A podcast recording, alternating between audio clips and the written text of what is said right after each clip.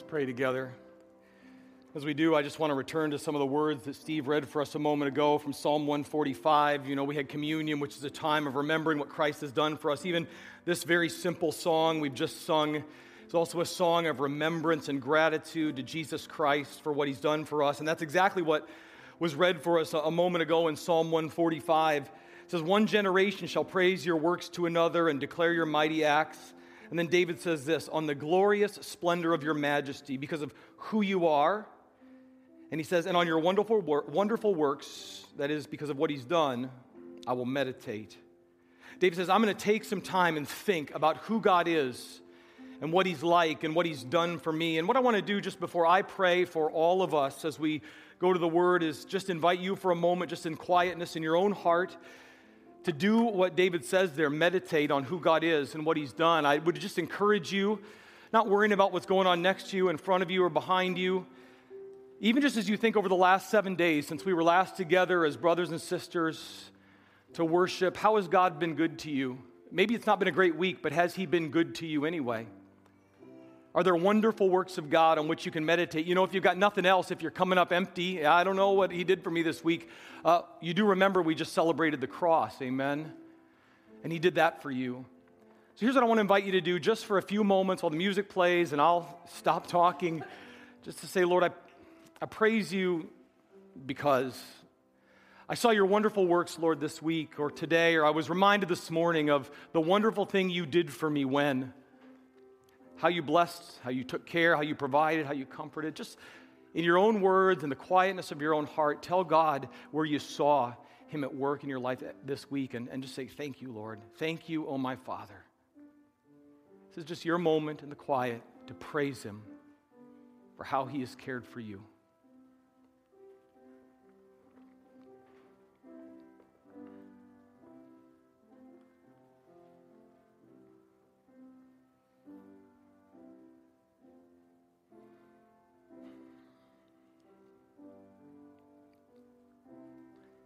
Father, we spend so much time talking.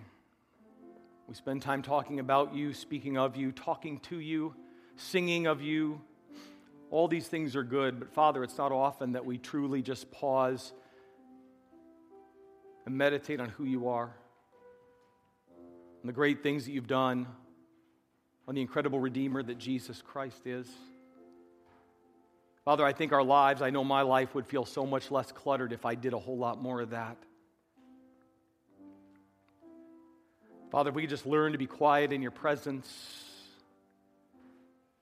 just remember that you are a good and faithful God, that you have done wonderful things. Father, that even if we had not one other blessing we could count, much less 10,000, as we sang a moment ago, we have the cross. Father, the cross is what rescues us from sin and eternal separation. The cross is what brings us into a relationship where you're our heavenly father. It's the cross that knits our heart together. Father in this room there's not a ton of us but but no two of us are exactly alike. Maybe we don't have anything in common with with almost anybody else here but we have the most important thing in common and that is jesus. Father i pray that as we have sung your praise as we've been to communion and now as we open your word father that it really would be jesus on whom our thoughts and our hearts and our minds settle and rest Father, not because we want to hear what a preacher has to say and not because I have anything spectacular to say, but because Jesus is worthy of our undivided attention. And Father, my prayer, my plea is that as I share with my brothers and sisters and friends what, what I've found in your word this week, that it wouldn't be me they're listening to, but through the preaching of your word, they would be listening for you, the one who speaks to us in the secret places of the heart to convict and to comfort, to strengthen and encourage and so, Father, we ask for your help. We thank you that, that the help has a name, the Holy Spirit. The one you said, it's better if I go away so the helper, the Holy Spirit, can come and he'll guide you into all truth. And he'll remind you of the things you need to know. And Father, we're banking on that promise right now that your Holy Spirit, who lives within us and dwells among us, is going to come be our teacher. That he's the one who will guide us in truth. That he is the one who will guard us from error. He is the one who will deliver us from distraction and that He's the one who opens our eyes and our hearts to see Jesus. Father, may we see the Lord Jesus clearly this morning in your word, and may we see him only this morning in your word. And when we leave in a little while, let it be rejoicing because we came together We sang some songs and we heard a sermon, but most of all, Father, we sat at the feet of the one who loved us enough to die in our place and rise again. Jesus, in whose name all of God's people together said, Amen. Amen. You may be seated. While you're taking your seats, as always, we'll let the boys and girls slip out for Children's Church. If you've got kiddos who want to be part of that today, we encourage them, we invite them uh, to be part of Children's Church, five years old up through second grade, a great time for them to go. Just feed on God's word and, and be together as we seek to do here as well. If you've got a Bible, I want you to take it out and turn in it with me once again to the Gospel of Mark. Specifically, I want you to find your way to Mark chapter 5, where we're going to pick up where we left off a couple of weeks ago. Mark chapter 5. And, and as you're turning there, I'm just going to throw this in. Um, we didn't do it in announcements, and, and on, on second thought, we probably should have. But just to let you know, uh, last Sunday, um, if you were here, you know we had a very challenging a very important message from Mark Moyer, and he was challenging us to serve and to get out and put our faith into action. And there's a whole lot about that I appreciate. And I want you to know that we have an opportunity to do that today. Some of you know this, others of you don't. And again, should have mentioned this earlier, but I'm going to mention it now because I can. Uh, today is the one Sunday every month where we have our very specific and what has become a very fruitful neighborhood outreach ministry is our abundant life food distribution it's over in the commons starting at 1 o'clock till 3 o'clock and uh, we can always use more hands there. And I want to tell you, I've only gotten to be part of that once. I fully intend to, Lord willing, be part of it today. But if you haven't been, or even if you had, I want, I, I want you to seriously consider coming and helping. Not just because we can use more hands, but because we can use more hearts and prayers and smiles. And if we're serious about reaching this neighborhood, here's one way where the neighborhood is actually coming to see us and we can show them the love of Jesus in action. So if you've got even just part of that time, I encourage you to come. I know it'd be a great encouragement to, to, to those coordinating it, but it'd be also a great blessing to those who are coming because they're in need. And most of all, we know what they need is Jesus, just as we all once did. So if you've got time today, come be part of that. I think you'll be really, really glad that you did. Again, just in the vein of remembering what it's all about is taking what we get here, and as we're going to talk about this morning, taking it uh, into this world to those who need it. So with that said, I hope you found your way to Mark chapter 5. I'm going to begin reading it in just a moment. It's a lengthy passage, uh, so I'm just going to invite your attention to that. But before we do, I want to, to share with you something that was once said about 120 years ago by the great Dutch theologian, also happened to be the Dutch prime minister. Imagine that, uh, that uh, two for one special theologian and prime minister, what we wouldn't give for something like that. But he once famously said, Abraham Kuyper,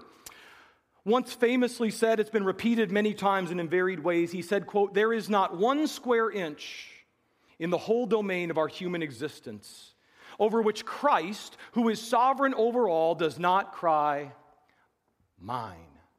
Let me say that again. And as I say it, of course, I want to have it as it is already on the screen behind me so you can see it with your eyes as you hear it with your ears. Listen again to the depth of this statement. There is not a square inch in the whole domain of our human existence over which Jesus Christ, who is sovereign over all, does not cry out, Mine. And what Kuyper was saying there, it's just another way, it's actually a more profound way of, of affirming what we, as followers of the Son, Jesus Christ, already believe. And that is this Jesus Christ is Lord of all. Amen? Amen? Say it with me Jesus Christ is Lord of all. And this morning we are in a, a portion of Mark's gospel as we began a couple of weeks ago, and it will continue for the next couple of weeks, where Jesus is demonstrating his lordship over all in some pretty spectacular ways. We're now in a section of, of miracles, a selection of miracles that Mark uh, drew out of the story, of the true story of Jesus' life and ministry. And what each of these miracles do is they demonstrate, they illustrate the authority of Jesus Christ over a certain dimension of life on this planet. For example, Two weeks ago, we looked at the first miracle. It was the miracle of Jesus in a boat at night calming the what? Calmed the what? You were here, right? What did he calm? The storm. Very good. He calmed the storm. And the big picture message of that miracle is Jesus is Lord of creation. There's not one square inch of the created world over which Jesus Christ is not in control and in authority. Well, this morning, there's another miracle, very different miracle meant to teach or reveal or illustrate another dimension of Jesus' lordship and his authority. Whereas last time it was his lordship over creation, this time, this morning, the, the miracle we are about to look at illustrates, it demonstrates the authority, the lordship of Jesus Christ over the problem of evil. The reality and the presence of evil in our planet and in our, on our planet and in our lives. Story begins in Mark chapter 5, verse 1. It goes down through verse 20. Again, kind of a long passage, so I invite you to do your best to pay attention and follow along with me as we walk through it once, and then we'll go through it again. This is what the Word of God says. Mark tells us they, that is Jesus and the disciples, they're still in the boat. He just calmed the storm. They came to the other side of the sea, Lake Galilee, into the country of the Gerasenes. And when he, Jesus, got out of the boat, immediately a man from the tombs with an unclean spirit met him. And he, this man, had his dwelling among the tombs. No one was able to bind him anymore, even with a chain, because he had often been bound with shackles and chains, and the chains had been torn apart by him, and the shackles broken in pieces, and no one was strong enough to subdue him.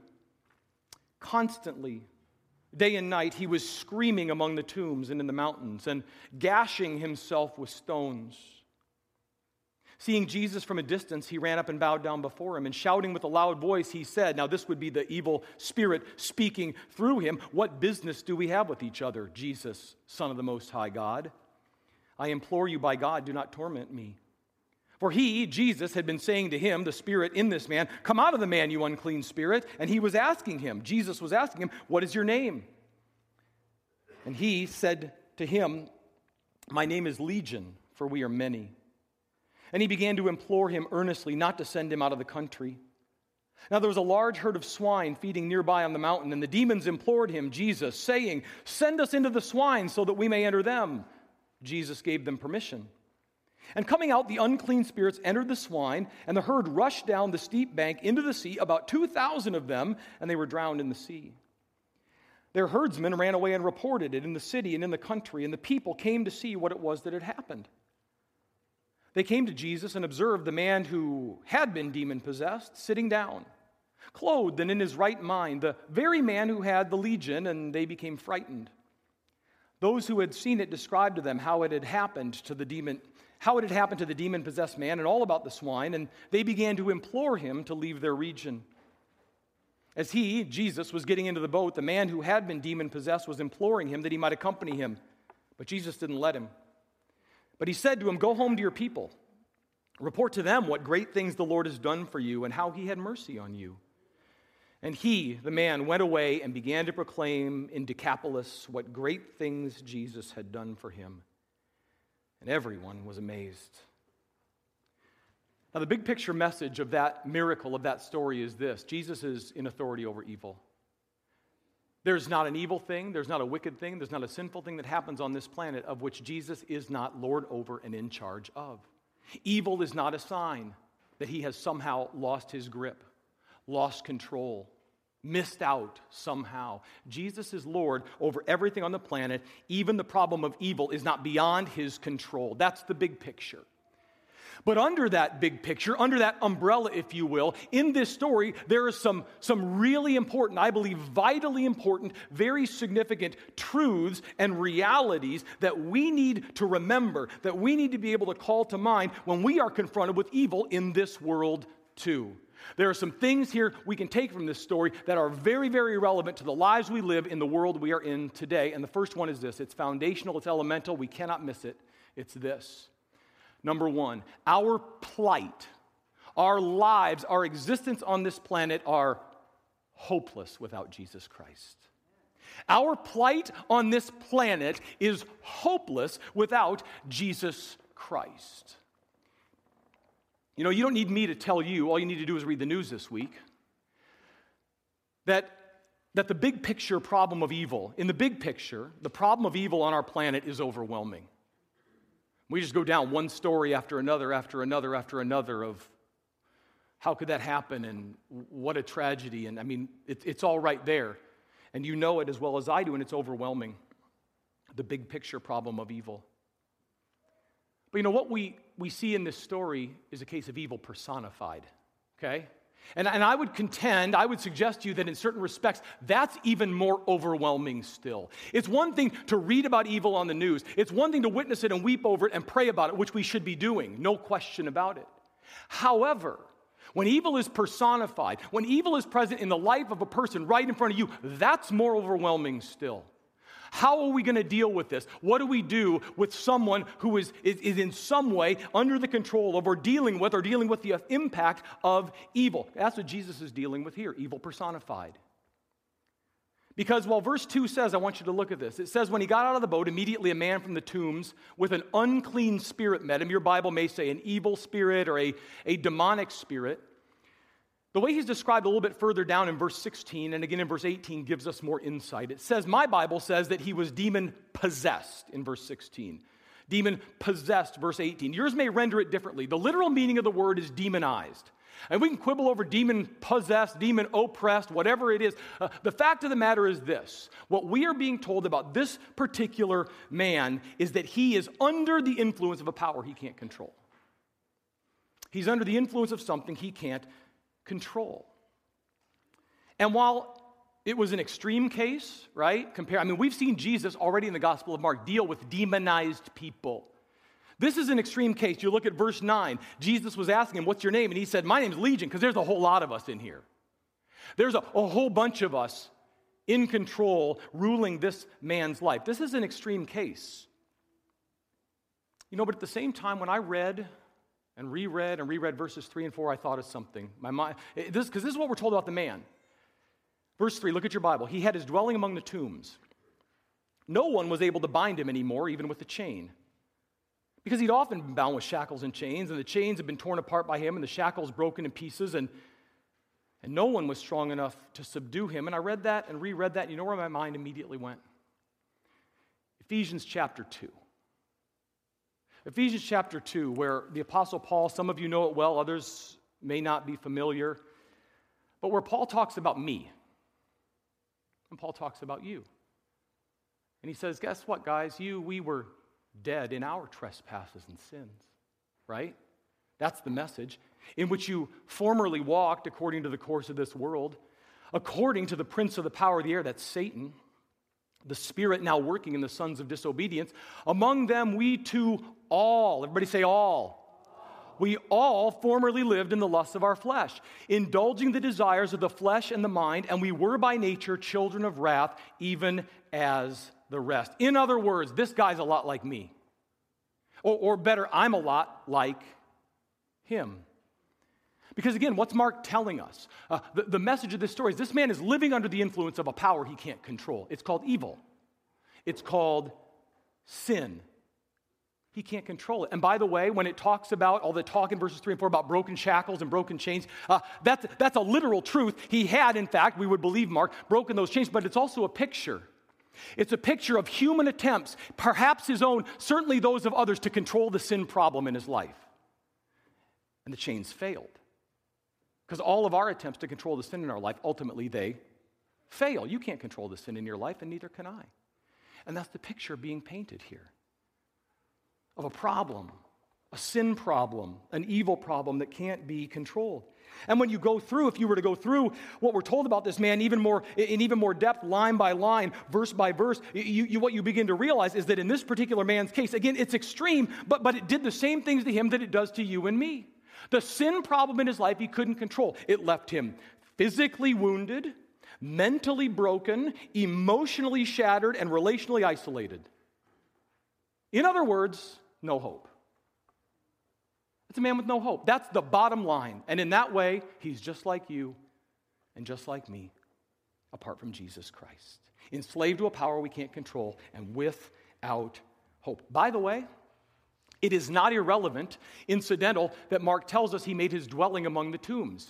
What's he telling us? He was dead in his trespasses and sins, alive physically, dead spiritually, living death.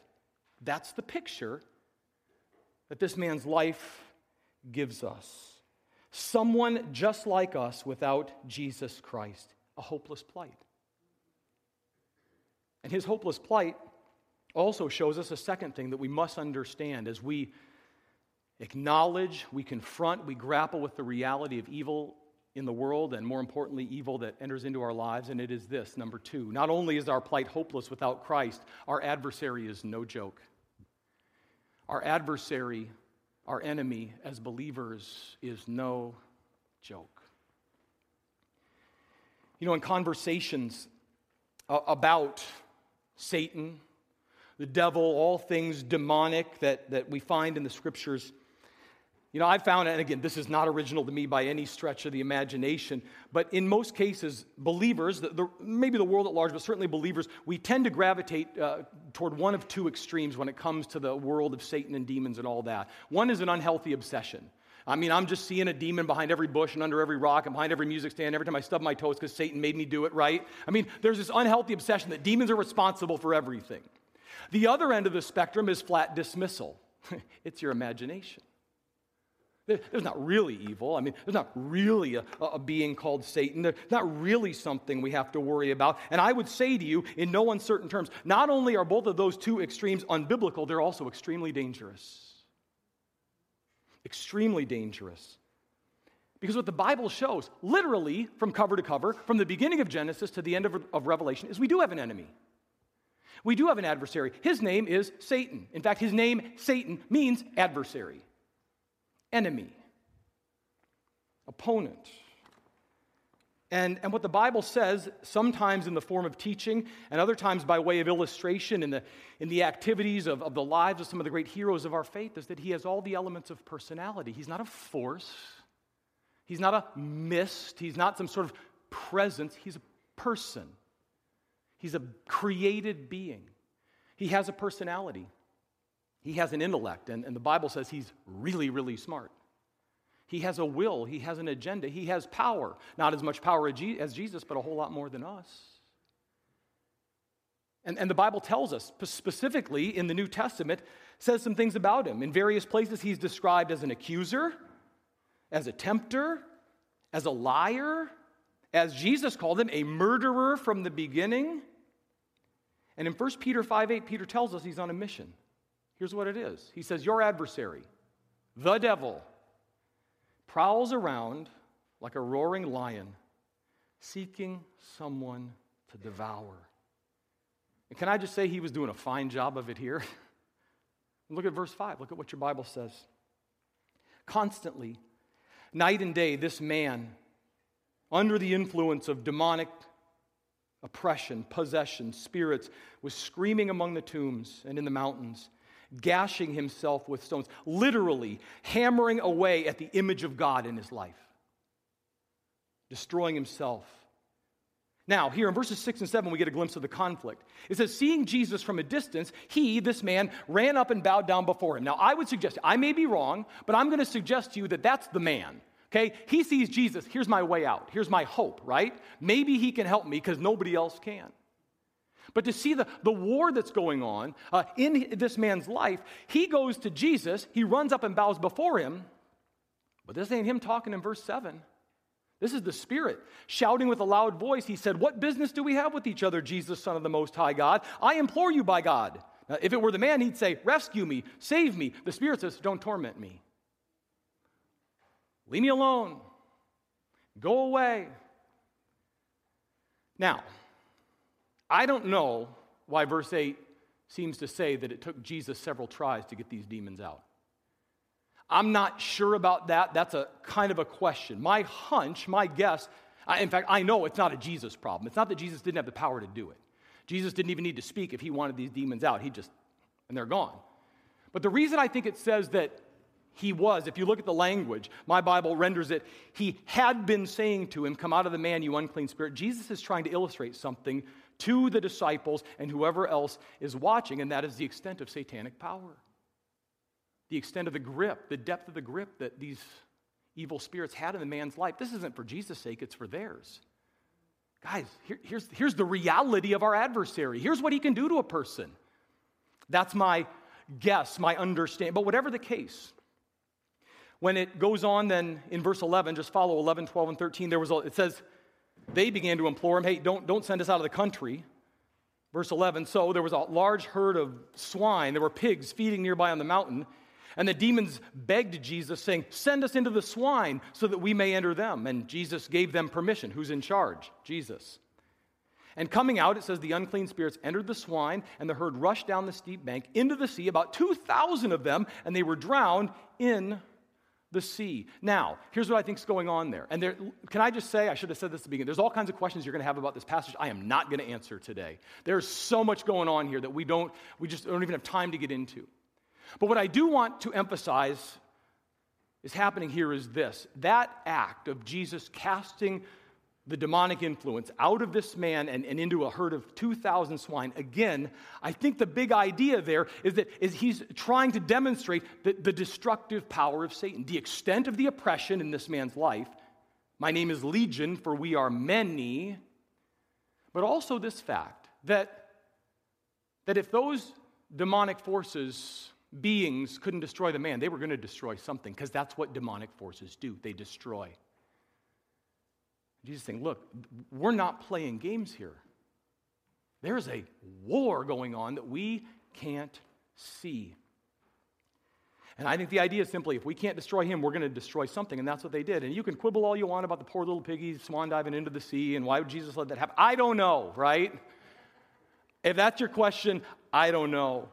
But again, I think it reinforces the extent of the, the demonic power at work here. But here's what it also shows Jesus was in charge, right? Jesus was in charge of what was happening here. He gave them permission to go do what they did. And, and they answered to him, he didn't answer to them. And besides, the far more crucial, crucial question, really, in terms of practical application for us, the real question that I think is worth our time to consider is how the demonized man got that way in the first place. What happened? Now, of course, the Bible doesn't say. There's no backstory. None of the other gospel authors tell us what was going on. So I don't know. I don't know when it started. I don't know how it started. I don't know whose fault it was. If it was he, something he did, something done to him, I don't know.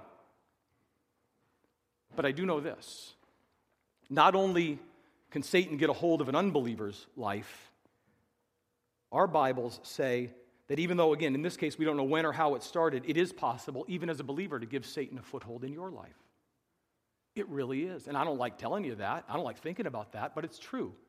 Turn to Ephesians chapter 4. Let me give you one very specific example. Now, I don't believe, as you're turning there, turn to Ephesians chapter 4. As you're turning there, let me say this. I don't believe it's possible for a believer in Jesus Christ to be possessed by a demonic spirit. I, I, I don't see that in Scripture. I do believe it's possible, based on where I'm taking you right now, for a, a believer to be oppressed by evil, by an evil spirit because Paul says so right here. And he does it in the most practical and perhaps one of the most familiar ways that it could happen to any one of us. This is what he says Ephesians chapter 4. Now, if you were to back up and read the context, Paul is writing to Christians. He's writing to Christians about Christians, he's not writing about the unbelieving world. And this is what he says to you and me as brothers and sisters in Christ. Therefore, uh, verse 25, Ephesians 4:25, laying aside falsehood, speak truth, each of you with his neighbor, because we're members of one another. Be angry, but don't sin. And don't let the sun go down in your anger. And do not give the devil an opportunity. An opportunity to do what? To wreck your life, to wreck your relationships, to plant a seed in your heart. You know, you get somebody makes you mad, and maybe rightfully so, they did you wrong. And you don't make the choice in the moment to forgive them, even though they didn't ask for it, maybe. But you don't forgive and you let the whether it's literally or figuratively, that sun set on your anger and wake up the next morning, nurture it. You know what you've just done? You've allowed a seed of bitterness to be planted in your life, of, of unresolved sin. And, and the Bible tells you, man, that sucker will take root. It becomes a root of bitterness. The Bible says when a root of bitterness sets in, it springs up and it defiles all sorts of people who never had anything to do with it in the first place. It's possible to let the seed get planted and, and, to, and to be nurtured and to grow in a bad way. And, here's the thing left unattended in a believer's life, much less an unbeliever, but you know what footholds become? Footholds become strongholds. Left unattended, footholds become strongholds, and only Jesus can break a stronghold. Only Jesus can break those strongholds. But you know what the good news is? He does. Who's had enough of bad news this morning, right? Had enough bad news? Let's turn to some good news because there's a third thing this passage tells us. Not only is our, number one, our plight hopeless apart from Jesus Christ, not only, two, do we have an adversary, and he's no joke, but the third thing, and where this story begins to turn, and where bad news gives way to good news, is this our Savior always gets the win. Did you know that? Our Savior, Jesus Christ, always gets the win. Look at verses 14 and 15. It says, After Jesus cast the demons into the swine, and the swine run off the, the, you know, the mountain and into the water, says verse 14, their herdsmen, the swine's herdsmen, ran away and reported in the city and the country, just as I would have done if I were there too. And it says the people came to see what it was that had happened, just as people today would if they heard a story like that too. And here's what they found when they got there, verse 15. They came, listen to this. They came to Jesus and observed the man who had been demon possessed sitting down, clothed, and in his right mind, the very man who had had the legion. And they became frightened. Now, compare that description to how, how we were introduced to him in verse 3, right? Look at verse 3 again. He had his dwelling among the tombs. No one could bind him anymore, even with a chain. Night and day, he's screaming among the tombs and in the mountains and gashing himself with stones. Luke, in, in his account, Luke chapter 8, adds a, the, the very interesting tidbit that he hadn't worn clothes for years, all right? I mean, this guy's a mess. And then Jesus shows up. And he's seated, and he's clothed, and he's in his right mind. The very man who had the legion. And they didn't know what to do with it. There's only one possible explanation for such a change, isn't there? And it's this that he met somebody with more power than the power controlling him.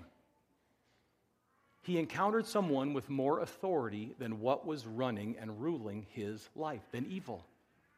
He met someone who had more power. And that accounts for the change. You know, in my office, there is a stack of uh, Christianity Today monthly magazine. I've been getting it for years, and I never read any of them. I just never get around to it. And they're probably going to remain that way largely, even though they keep coming in, with one exception. Every month for the last few years in Christianity Today, it's, it's, the only one I'm ever, article, only portion I ever am sure to read, and it's this. A couple of years ago, on the back page, they began doing a portion, a, a, a section simply titled Testimony. And all it is is a two page autobiographical testimony of someone who's come to faith in Jesus Christ. Man, I love those stories. That's why I love Baptism Sunday. The story of how Jesus changes lives. And some of those stories, I, I, always read it right away. Some of those stories are dramatic and some are very ordinary. And some are, are people who are very well known and others are people you'd never heard of. There's stories of, of, uh, of an atheist, secular university professor who came to faith in Jesus Christ. There's another one about a former MMA fighter who came to faith in Jesus Christ. There was a, a romance novelist, not a good one, who came to faith in Jesus Christ and began using her gift for the Lord. There's story after story. There's athletes and there's artists and all sorts of different people. And as I've read those stories and reread those stories, and I look forward to reading them every month and as I come across other transformation, salvation stories, I've, I've concluded, and this, again, this is not new to me, but I, I, love it when the Lord sort of impresses this sort of thing on your heart. All those stories have one thing in common. The, the particulars of all of our salvation stories, if we're saved, are different. But the turning point is always the same. The turning point comes, the salvation moment comes in any and every person's life when they come to this conclusion the only thing I can bring to Jesus is my sin. All I've got to offer him is my sin, right? It's not about my awards, my degrees, my accolades, my accomplishments, my gold medals, my trophies, my reputation. When a person finally comes and says, The only thing I've got for Jesus is a, is a whole pile of sin, a broken life. Maybe it's a little bit broken, maybe it's spectacularly broken, but it's all I've got to offer. That's when the change comes. When I realize, as a hymn from a long, long time ago says, Nothing in my hands I bring, only to the cross I cling. I realize He's my only hope. He's the only solution to my sin problem, to the evil in my life. And here's the thing because of who Jesus is, the one and only Son of God, and because of what He accomplished at the cross, dying as a sufficient sacrifice for my sin in my place and for yours as well. Every single time someone does that, Jesus gets the win. There's never been an exception, there's never been an exclusion. You will not be the first one to violate that rule. Everybody who comes with nothing but their sinful, broken life, Jesus gets the win every single time. That's what happened here. Because here's what the Bible says Jesus does when we come to him and say, I've, I've got nothing. You must save me. Here's what the Bible says Jesus justifies us, He sanctifies us, He washes us whiter than snow, He forgives us, He removes our guilt, He indwells us with His Holy Spirit, changes us, gives us the gift of eternal life, and and, restore, and here's what he did for the man in this story. He restores us to our originally God designed, intended purpose of being image bearers of Almighty God on planet Earth. That's what he does. Pretty good deal, right? Pretty good deal. When we come to him and say, I've got nothing to bring but this broken, sinful, evil life. Has he done that for you? I, I know that for many of you he has, but has He done that for you?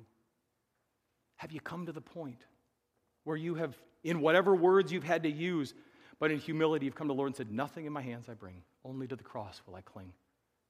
I cannot save myself, I can't earn it, I don't deserve it, but I desperately need Jesus Christ. I need to be saved. If not, why not now? Why not today? Again, he's never turned anybody down and you won't be the first.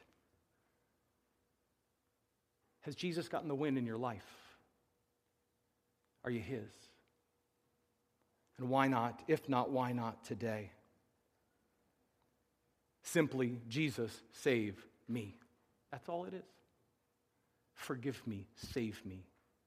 Give me that gift of eternal life. And for those of us who already have, or those of us who perhaps even still this morning will, there's one more thing this scene shows us as Jesus, in this moment, in this story, demonstrates his authority over the evil and wickedness and brokenness of our world. And it is this not only does our Savior always get the win, here's the last thing this story tells us our stories, your story is worth telling. Do you know that? Your story of meeting Jesus, your story of coming to saving faith in Jesus Christ is a story worth being told. See, it's interesting here. If you look at verse 18, let's just look at these last three verses and try to pull all this together.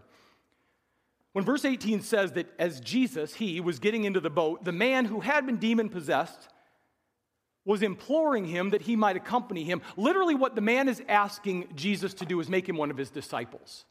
There's very similar language to when Jesus first called, and it says he called these 12 to be with him. The man is using the same language. I want to be one of those guys. I see that inner circle thing you've got going on with those 12. I want in. I want to go where you go. I want to see what you do. I want to hear what you say. I want to be where you are. What a great request, right? Jesus, I want to go with you. So I have to think he was extremely bummed when Jesus said no. Look at verse 19. He says, Jesus, I want to go with you. What an incredible cry of the heart. And it says in verse 19, and he, Jesus, did not let him. What's up with that? I mean, serious bummer. No, you can't come with me. We're getting in the boat and we're sailing. You stay here. But Jesus wasn't done yet. There's a but God moment in this verse. And we love but God moments here in this church. There's a but God moment. Because Jesus doesn't leave him hanging. It says he did not let him, but. But he, but Jesus, but God said to him, Here's what I want you to do go home to your people and report to them what great things the Lord has done for you and how he had mercy on you. Now, this is interesting. Because this land, verse 1, the land of the Gerasenes around the, the city, the town of, of Gerasa, was Gentile country. This may have been Jesus' first sort of venture into not primarily Jewish country. These are not the chosen people of God. This is Gentile country. And, and so, what it's proper and appropriate to say, and what I think Jesus is doing here is saying, listen, you can't be one of my 12. I've got my guys, and I've got a plan. Here's what I want you to do instead I want you to be the first ever Christian missionary to the Gentile world. I've got an assignment for you, I've got a plan. Because listen, man, your story needs to be told.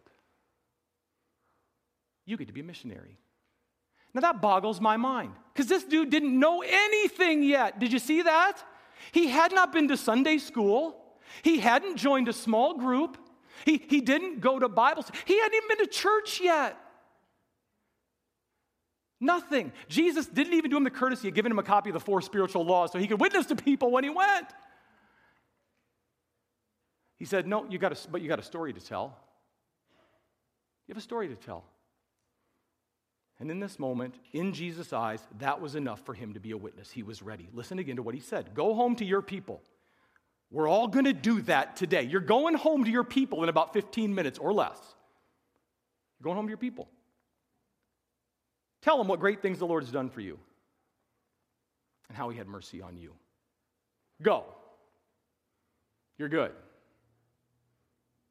And he was ready according to Jesus. Now, I know his story's more colorful than yours. It's certainly more colorful than mine. A lot, of, a lot of action there, a lot of story to be told. But let me ask you this question. I'm asking it in all sincerity and seriousness. Has Jesus ever done anything great for you? Has Jesus Christ had mercy on you? You just checked both boxes, right? He saved you because he had mercy on you. You have a story to tell. I don't know what happened. I just know this. Once I was blind and now I see. I don't know what happened. I just know this. I was possessed by demonic powers and forces, demons, and now I'm free. I don't know what happened. I don't know how it happened, but I do know this. I am not the per- I am old things have passed away, new things have come. If you can check those two boxes, you're a witness. And you're supposed to go to your people and tell them. That's what Jesus is up to here. You've got a story worth telling of how Jesus got the win in your life. And by the way, can I remind you, he didn't give you a choice or me. Go back to what Greg preached on the first two weeks of the year, the Great Commission. Here's what Jesus said I have all authority in heaven and on earth. Go. There it is. I have all the authority, what he's showing here in heaven and on earth. So go make disciples. Go tell them about me. Go to your people and tell them that Jesus changed your life. That's the assignment and He hasn't given us a choice. It's a commandment, it's an instruction, it's also a high honor and great privilege. And you know, in that vein, there's, there's one more similarity here, and then we're done. One more similarity between the man in this story that Jesus delivered and, it's, and, and us. And it is this. See, what Jesus knew about this man in giving him this assignment is that he was uniquely fitted to go to his people because he was one of his people. And he had a story that would resonate with his people because they knew what he used to be like. And now they knew, now they could see what he had become. Jesus said, Go to your people, start there. Now you may go other places, but start there. He was uniquely fitted person to proclaim the good news in his land. And here's what I would contend so are you. There is a realm in your life, I don't know what it is, where you are the most uniquely fitted, equipped person to share the good news of Jesus Christ. You can do it there because you're known in a way that nobody else can. That's your mission field, that's your assignment. We're supposed to start right there. It's your office, it's your home, it's your classroom, it's your gym club, it's your kids' basketball team, it's wherever. There's a place where you are the single most uniquely fitted person to talk about Jesus. And you've got a story to tell of what he did for you. And there's one reason we don't do it, and we all know what it is. We are afraid. We're afraid. But what the miracle Jesus did here shows us is listen, he's already conquered the evil within us. Amen. If you're saved, has he conquered the evil in your life? Yes, he has. What this miracle also shows us is he's mightier than any evil that could confront us. He's got more power than whatever it is I'm scared of. And he has the ability to deal with and overcome the evil in the person's life to whom you speak about Jesus. If he did it for you and he did it for this guy, he can do it for them. He's in charge. Because remember, there's not a square inch, not one square inch in the whole domain of our human existence over which Christ, who is sovereign over all, does not say, cry out, mine. Or as today's big idea puts it, the big idea of this message and this miracle is there is nothing that can match Jesus Christ's authority. Nothing. Nothing can match Jesus' authority. And honestly, my heart to yours here's the deal the only way these seats fill back up is if we go tell them. That's the only way the kingdom grows. That's the only way the church grows, is if those who know the truth and have the message go out and share the message. Tell them about Jesus and the great things he's done for you. Father, thank you that in this room this morning, there are dozens and dozens and dozens of us who can say, Jesus has done a great thing for me. I once was blind, now I see. I once was lost, now I'm found. I once was broken, now I've been healed. I once was destined for a Christless eternity, and now I am eternally saved. Father, thank you that you, through Jesus Christ, have had mercy on us. Father, there's a whole lost city right outside these doors that doesn't have that hope, that doesn't hasn't heard the story, that have yet to believe, and you have uniquely positioned each and every one of us in some place in this city to be the image bearer, the messenger of the gospel of salvation of our Almighty God. Father, would you persuade us? Would you move us? Would you break down the fears in our lives that keep us from speaking the greatest news of all to those around us and cause us to open our mouths? and our hearts and tell our stories, the great things that God has done for us and how you've had mercy. Father, take the things of truth this morning and seal them to our hearts, but then move them to our feet. And take all the rest and let it slip away so that we leave focused on Jesus alone, in whose name we pray. Amen.